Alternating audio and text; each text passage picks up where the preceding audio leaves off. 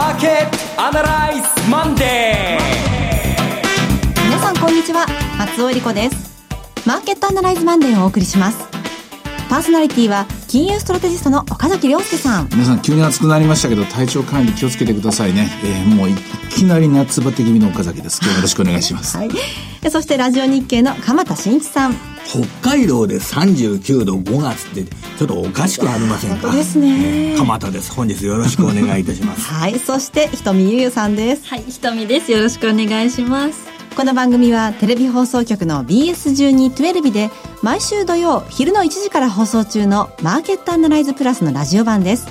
海外マーケット東京株式市場の最新情報具体的な投資戦略など耳寄り情報満載でお届けしてまいりますえさてラジオ日経は虎ノ門にあるんですけれども、はい、警備の警察官がね大勢いますね。そうですね、えー、何にも悪いことしてないのになんかこそこそしなきゃいけないのって嫌ですよね 本当に、ね、心当たりはないですか？大丈夫ですか？ね、トランプ大統領来日中ということですけれども、えー、日米首脳会談行われてましてどうでしょうね、うん、内容とかは？内容的にはもっぱら経済の話よりも、うん、えーと、友好関係とか、まあ、拉致、ね、被害者の話とかそちらの方にどうやら焦点が絞られている感じですね、えー、えー、ただその一方でですねマーケットの方はちょっとエアポケットなんです。今日はアメリカお休みで。はい、で先週から今週にかけて大きな変動もなし。で決算の発表も終わったと。ただ我々のセミナーは白熱しましたね。あ先日の土曜日ですね、はい、いやこのこちらの内容も後ほど少し教えてください、はいうん、えー、この番組は株三六五の豊か商事の提供でお送りします。今週のストラテジーこのコーナーでは今週の展望についてお話しいただきます。あの、テレビで放送できないのがちょっと残念ですが、はい、矢島さんと長浜さんが来てくださいまして、で、片や、えー、首相と 会食、はい、えー、片や日曜討論で、えー、茂木、えー、経済大臣と、はい、討論と。まあ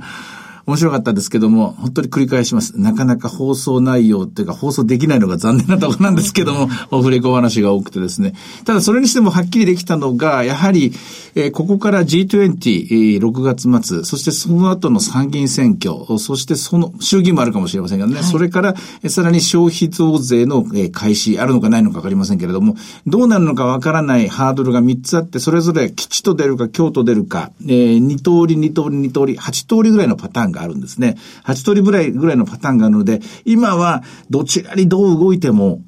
対応できるようにフットワークを軽くしておく時期だというのが、えー、全体的な結論ではないかなと私は思います。はい、同時に G20 の結果を受けて、これ一つ重要なところなんですけども、政府はいくらでも作文が書けると。うんここポイントなんですよね。いくらでも作文が書ける。作文によって次の選挙、作文によって消費税が決まるという、まあ、これが政策の本質なのかと、ちょっとげんなりする気分なんですけども、それはそれ、これはこれで、それに受けて立たなきゃいけない投資家の我々は、やはりここらで一回ですね、冷静になってですね、マーケット見直さなきゃいけないなと、そんな気がしますね。うん、まあ、その作文というのは、リーマンショック級の何かが起きたとか、そういう、あれですね。まあ、あの、そのセミナーの最初に私がアドリブでスラスラと、こんな作文だったら、じゃあ、えー、周あの、あの、えー、同日選挙があって、そして増税も見送りですねって言ったら、お二人とも、はい、その通りです。あっさり言ってくれましたよね。いや、あの、今日は小動きなんですけれども、この状況というのはいかがでしょう、うん、あの、セミナーの後でもう一つだけ加えると、はい、鴨さんが面白いことを言ってくれました。あの時のテーマは、西松かなんかの決算、20日締めのやつでしたね。西松屋チェーンですね。西松屋、はいはい、それから、えー、っと、島村はもう出てたんですけど、島村、西松屋チェーン、ニトリ。この、うん、あの、20日で締められた決算の5月の、月次売上高。ですね。えー、5月20日で締められた。つまり4月21日から5月20日で締められて、10連休が丸々入っているところは、やっぱり売上が増えてましたね、と。でもその反動が、そうそうそうというような、そういう話です、ね。そうですだから前に、あの、4月20日が我慢してて5月20日に増えるパターンか、5月20日が増えてて6月20日が減るパターンとかいくつかのパターンがあると思うんですけども、これって、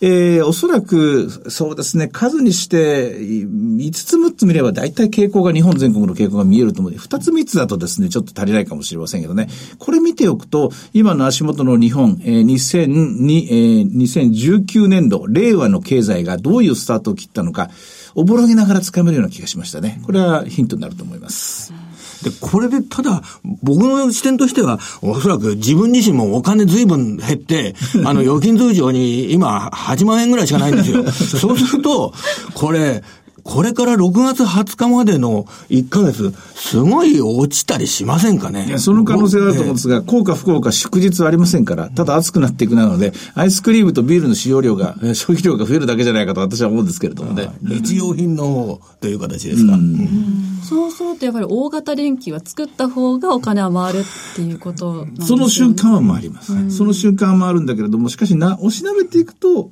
あの、結局そう大差はないだろうし、そしてもう一つ、現代人21世紀の我々日本人はものすごく情報をよく利用できるようになりましたので、うん、ですから、あんまり混まないようにやっていくとか、あんまりどっかに集中しないようにやっていくっていうことは、これは実は消費がバカ、バカ、こう、幾何級的に増えることじゃないんですよ。うん、一番消費が増えるのは、あの、無駄遣い型で、例えばものすごい渋滞。うんこれものすごい渋滞ものすごいガソリン消費量が増えるわけで、必要のないものが消えていくし、それで、で、渋滞した後はまた渋滞した先で混んでるっていう、混み具合の、あの、極端に混むのは、消費者も好ましくないし、消費は確かに増えるんだけども、本当はもっと、あの、いい、あの、在庫、在庫の偏りとかないように、売る、売る方ももっと綺麗にマネジメントできたのが、あの、あんまりこの固まってしまうと、その後の反動が厳しいんですよ。だから大体こう、緩やかに1割増し、2割増しぐらいで、こう、緩やかに人が混まないように回していくっていうのが、これ経済政策とかの基本なんですけどね。さあ、そのリアルマーケットアナライズのお話ちょっと今出ましたけれども、はい、その中でやはりこの米中貿易問題どうなっていくんだろうかっていう見通しもありましたけれども、岡崎さんは現状どうご覧になってますか？現状やっぱりこれはもう、あの、経済問題ではなくて、はい、もう元々、あの、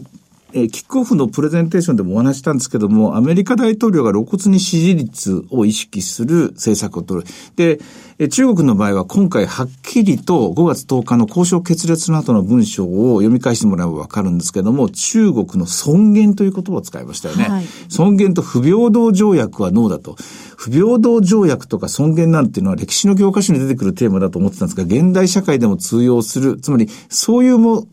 類の問題だということは、これは始末に終えないぞと。経済問題であれば、かつての日米がそうであったように、えー、ノンゼロセムゲーム。はい。まあ、わかりやすく言えばウィンウィンゲーム。例えば、あの、和牛が日本に、あの、和牛というか、えー、日米牛肉交渉の時がそうなんですけど、日米でアメリカの牛肉が入ってくるぞって日本身構えました。関税どうするで、ワイワイやったけど、今の、あれから20年経った日本の、えー、お肉の世界見てください。和牛が超ブランドでしょそうですね。だから入ってきてくれて、付加価値が上がるという。これ見事なプラスサムゲームの結論なんですよ。はい、あれ、アメリカとかオーストラリアの牛肉来なかったら和牛ってことはないわけなんで。牛は牛なんで。はい、で、そこによって、あの、何十年かけてプラスなものがあるんですけども、今の米中の問題だと、こういう、えー、非、まあ、合理的といいますか、利益の極大化ではなく、本当にこう、お互いの対立する、それこそトランプ大統領の言うディール、ゼロサム型の、勝った負けたのことやってますので、これはなかなかいい結論が出ないと。うん、これは身構えて、次は中国の番だと思います。ファーウェイに対して禁輸措置を取ったので、次は中国が何をやってくるかと。何もやってこないところを見ると、株価の方は今日もこじっかりなんですけども、なんかやってきて、それが経済的な打撃になることが分かると、やっぱり売り物になる。先に今週の戦略を言っておくと、残念ながら先週と全く同じです。はい、21,500円方向に戻るところの戻り売りが来ると思います。まあ私がディーラーなら21,300円、400円でちょびちょびと売っていくような、まあしけた取引にならざるを得ないかなっていう気がします。うん、逆に買いの方は先週の安値のライン、あるいは先々週の安値のライン、21,009本のとこですよね。ここで手堅く買い戻す。大勝ちはできないけれども、あんまり大きなポジションを傾けて、それこそさっき言ったような、これから先にに待ち受けている3つの関門を乗り切るためには、あんまりこんなところで怪我なんかしたくないなと。うん、そういう一週間になると思いますね。中国は6月の1日に、あの、アメリカ製品の600億ドル相当に対する報復関税、最大25%に引き上げる、まあ、今週末なんですけれども、うんはいやはりそういった日程が入っていると、動きづらいなというところまず、ここの引き上げは、目には目は、はい、歯には歯をの繰り返しの中の第3弾なんですよね。はい。ただ今回、ファーウェイには何とかをっていうのが来るかどうか。うんえー、ファーウェイっていうのは個別企業ですから、これはマクロの、えー、例えば340億ドルには340億ドル、160億ドルには160億ドル。お金がもう足りなくなっちゃったので2000億ドルには600億ドルっていうことで、これで終わっちゃったんですけども、はい次は個別案件まで手を出すかどうか。今のところ手を出し、手を出していないので市場は小康状態。で、このまま G20 まで話を持ち込むのかどうかっていうとこですね。はい。G20 までの間にいろいろな、あの、可能性というのがあって、それを読み切るというのは事実上不可能なので、今のうちは、やはりポジションを透かしておく。透かしておくこういうことは、まあ、かといってでも、無駄にですね、何にもしないでここから1ヶ月も過ごすのは、はい、えー、個人投資家もそんなバカバカしいですから、やっぱり儲かるものを手堅くやっていく。で、株産力では私は短い、短いというか期間で、1週間単位で、まあ、私のやり方だったら今週はそうですね、300円ぐらい取れたら十分かなというふうに思いますね。うん、で、あともう一つ言うと、読めないことの最たるものは、あの、拘束されている、えっ、ー、と、ファーウェイの CFO モーバンシューさん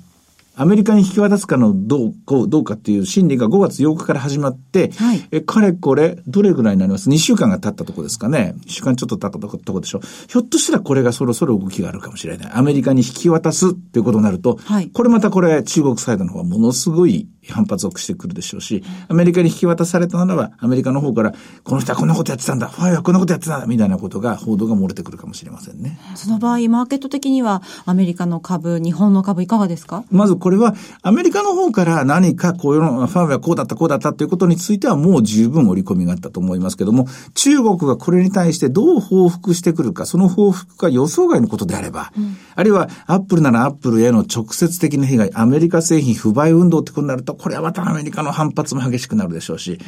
残念ながらこれは予想しても意味がない、難しすぎてわからないなっていう気がします。この時また、その時またテレビ、ラジオでお話したいと思いますね。当面の、えー、長期金利10年債のアメリカ。これ、ちょっと押さえておいてください。何分あります？えー、あの、3分ぐらい。実はね、今大変なことが起きていて、はい、アメリカの長期金利が今2.3まで落ちたんですよ。で、2.3まで落ちて、アメリカの政策金利フェデラルファンド2.5%でしょ？はい、で2.5%よりあの長期金利が下回ることは、これは過去にも何回かあって、えっと、1980年以降のデータでいると、7回ぐらいあったんですね。はい、7回ぐらいあって、そのうち3回は、景気後退になったんです。これはいつもの逆イールドカーブの話と同じなんです。ただ、7回ぐらい、確か間違いなく7回だと思うんですけども、長期金利がフェドファンド下がった7回は7回とも政策金利は下がります。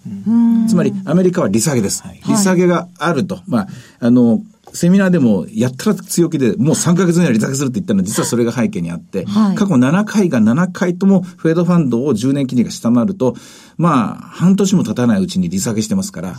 アメリカの利下げを前提としてですね、特に為替なんか、えー、のポジションを持ってる人は戦略立ってもらいたいなと思います。大して動かないんで、なんかもう慣れちゃった気がしますけども、やっぱりドル安のリスクはひたひたと迫ってると思います。うん FF レートじゃあ6月、ひょっとしたら、6月のじゃえ、2.25まで、6月、9月、え、どっちかですね。うん、まあ10月かかもしれませんけれども、あの、実際、え、耐久財受注とか悪くなってますから、はい、準備は整ってると思いますね。ドル円相場って今それを移してるってわけですかね。これを移して、円少しだけ動きましたけど、本当に利下げしたらもっと動くはずです。なるほど。あと、アップルの株価が先週ずいぶん下がってたのが気になったんですけど、鎌田さん、今週どうでしょう？これは、あの、やっぱり 5G の先送りっていう形ですよね。はい、あの、ファーウェイの通信基地局が、えー、これ、世界にインフラとして整備のために活躍できないっていうことになったら、5G が先送りになって、そうすると 5G に対応するスマホの出荷も遅れるだろう。そうすると、えー、5G の前の買い控えなどもあって、え、スマホの停滞というのがしばらく市場として続くんじゃないのか。これが電子部品株やアップルの株価の下落につながってるかと思います。だってファーウェイのね、携帯電話が販売できないっていう状況だったら、本来は、えー、ファーウェイの代わりにアップルの商品を買うっていう意識も働くはずなのに、全然それが働かないってことは、もうスマホ市場自体が、えー、予想よりも弱くなる。こういうふうに読んでるってことですよね。なるほど。これはもうしばらく続くということなんですね。えー、さてでは今日の株三六本の動き見てみましょう。はい。あの日経平均ともう同じような動きで小動き、現状で32円高というそんな状況ですね。はい。いろいろ展望していただきました。今週末土曜日には午後1時から放送しています。マーケットアナライズプラスもぜひご覧ください。また、Facebook でも随時分析レポートします。以上、今週のストラテジーでした。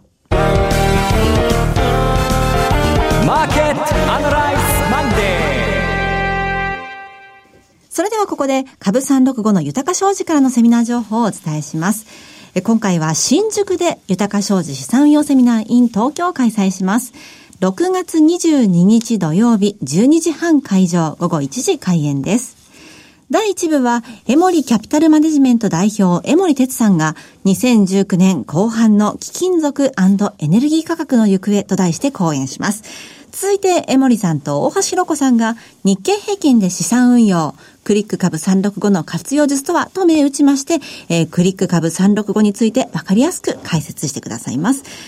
さらに最後に第2部転換期の資産運用と題しまして、岡崎さんが今後の株式相場を展望します。岡崎さん、6月22日、はい、新宿です。うん、あの、おとといの東京セミナーの答え合わせというか、まあ、それの先の展開ですね。今回は時間をたっぷりいただいてますので、詳しく皆さんにお伝えしたいと思います。はい。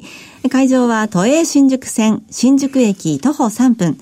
JR 新宿駅から徒歩7分の TKP 西新宿カンファレンスセンターホール 4A です。入場は無料です。セミナーのお申し込みお問い合わせは、豊か商事お客様サポートデスク、フリーコール0120-365-281、0120-365-281までお願いします。受付時間は土日祝日を除く午前9時から午後7時までです。新宿はもちろんですけれども、関東近県のお住まいの皆さん、ふるってご応募ください。続きまして、毎週土曜日午後1時から放映中の BS1212B マーケットアナライズプラスからの入場無料セミナーの情報です。次のリアルマーケットアナライズは6月8日土曜日に札幌で開催します。さらに6月29日土曜日には大阪で開催します。題してリアルマーケットアナライズ 2019in 札幌 in 大阪です。えー、6月29日は G20 の真裏ということで。G20 と、ね、はい、並んでですね、セミナーをするという、はい、コンファレンスと並んでセミナーをするってすごいですね、我々はね。そうですね。えー、まず札幌なんですが、6月8日土曜日、会場は JR 札幌駅前、アスティ45内のアキュ A です。6月29日、大阪の会場は、梅田のブリーゼプラザ小ホールです。セミナー参加のお申し込みは BS1212 マーケットアナライズで検索していただいて、番組ホームページにアクセス、リアルマーケットアナライズの応募フォームにご記入いただくか、お電話でご応募ください。電話番号は、札幌が0120-975-988、0120-975-988、大阪が0120-953-255、0120-953-255です。通話料無料、自動音声応答サービスにて24時間ご応募を受けたまっております。くれぐれもおかけ間違いのないようにお願いいたします。また、応募はお一人様1回限りでお願いします。個人で複数応募いただいても無効となりますのでご了承ください。締め切りは札幌が5月27日月曜日、大阪は6月17日月曜日です。年に1回の札幌セミナーです。札幌市内だけでなく、北海道の皆さん、ふるってご応募ください。大阪セミナーは関西全域からのご応募をお待ちしております。なお、今日ご案内したセミナーでは、ご紹介する商品などの勧誘を行うことがあります。あらかじめご了承ください。さて、いつでも全国無料の放送局 BS1212 では、今日夜7時から山田太一ドラマ思い出作りが放送されます。結婚までに何か思い出を作ろうと必死に励む3人の女性たちの日常を描きます。ぜひご覧ください。チャンネルの見方がわからない方は、視聴者相談センターへお電話ください。オペレーターが視聴方法をわかりやすくお教えします。03-5468-2122 03-5468-2122 BS1212 視聴者相談センターまで。フォロワーアナライ楽しみにしておりました。鎌田さんプレゼンツ、ひとみゆうさんがへーと感心する話です。今日のテーマはですね、ひとみさん。はい。中国で行列ができている飲み物のお店ということで、えー、ちょっと聞いていただきたいと思ったんですけど、はい、私はどっから聞いたかっていうと、えー、4月の23日、1ヶ月ぐらい前にですね、あの野村総研っていうシングタンクが、あ中国の小売店業界、小売業界に対するセミナーを行って、その時に私耳にして、へーって思ったんで、えー、ここでお伝えしたいなと思ったんですけど、はい、あの、中国で行列のできているお店で、ヘイティーというお店があるんですって。ヘイティー。ヘイ H-E-Y, Hey, T, お茶。はい、Hey, T, おい、お茶。っていう、そんな感じかもしれないんですけど、この Hey, T っていうお店が、上海とか北京とか大都市に、えー、お店構えてて、シンガポールにもお店があるんですけど、でも日本にはなくてですね、まだ、だからよ飲んだことないんで、えー、喋ってるんですけど、これが、あの、中国茶にクリームチーズを加えたお茶、あ。っていうようなことで、ミルクティーの進化したようなもんなんですよね。で、でこれね、このお茶の製品のことよりも、やっぱりポイントとしては、あの、何がポイントかというと、あの、並ぶ、それで並んでいるから、その並んでいるところを若者が、自分の並んでいるところを自撮り棒だとか使ってはい、撮って、それをインスタグラムに載せるんですって。それで、えー、並んでるところで、私はこうやって、ヘイティを手に入れるために並んでるのよ僕は並んでるんだよっていうところを撮って、インスタに載せる。で、わあ、1時間並んでるよっていうのをまたインスタに載せる。それで、それで飲み物を手に入れて、それで手に入れた飲み物を、えー、飲んでいるところをインスタに載せるっていう。とにかく、インスタに載せるというようなことを目的に、並ぶという体験がしたい。ちょっとよくわかんないところがありますね。あの、そんなに行列に並ぶというのは、あの、好きじゃない世代ってあると思うんですよ。あの、僕、もう50超えてますけど、そんなに行列に並ぶの好きじゃない世代なんですよね。多分、岡崎さんもそんなに行列に並ばないかなって。全くないですね。昔、ウォークマンを買うときに並んないぐですね。はい。ただ、今のその中国の若者の価値観としては、並んでいるところを取ってインスタに載せる。で手に入れたところを取ってインスタに載せる。それが受けるんで、えー、並ぶこと自体、これがただ、あの、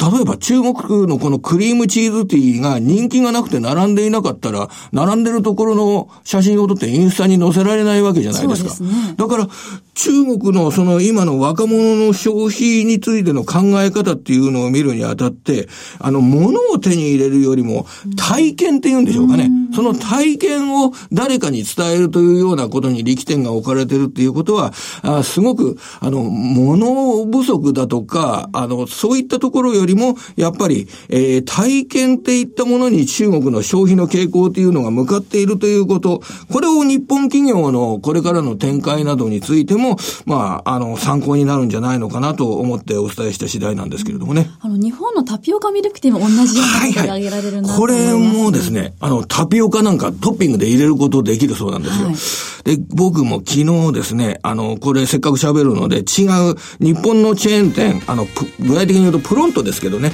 あそこでチーズティーっていうのを頼んでみたんですけどね、あの、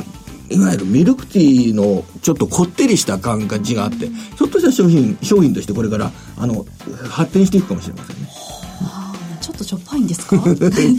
甘い感じでした甘い感じ、はい、チャイみたいな感じなんですかね、そしたらね。うん、なんかいろんな変異が出てきてしまいましたけれども、はい、はい、ちょっと試してみたいな。えー、さて、マーケットアナライズマンデー、そろそろお別れの時間です。ここまでのお話は、岡崎亮介と、鎌田新一、瞳ゆゆ、そして松尾恵里子でお送りしました。それでは今日はこの辺で失礼いたします。さようならこの番組は、株三六五の豊か商事の提供でお送りしました。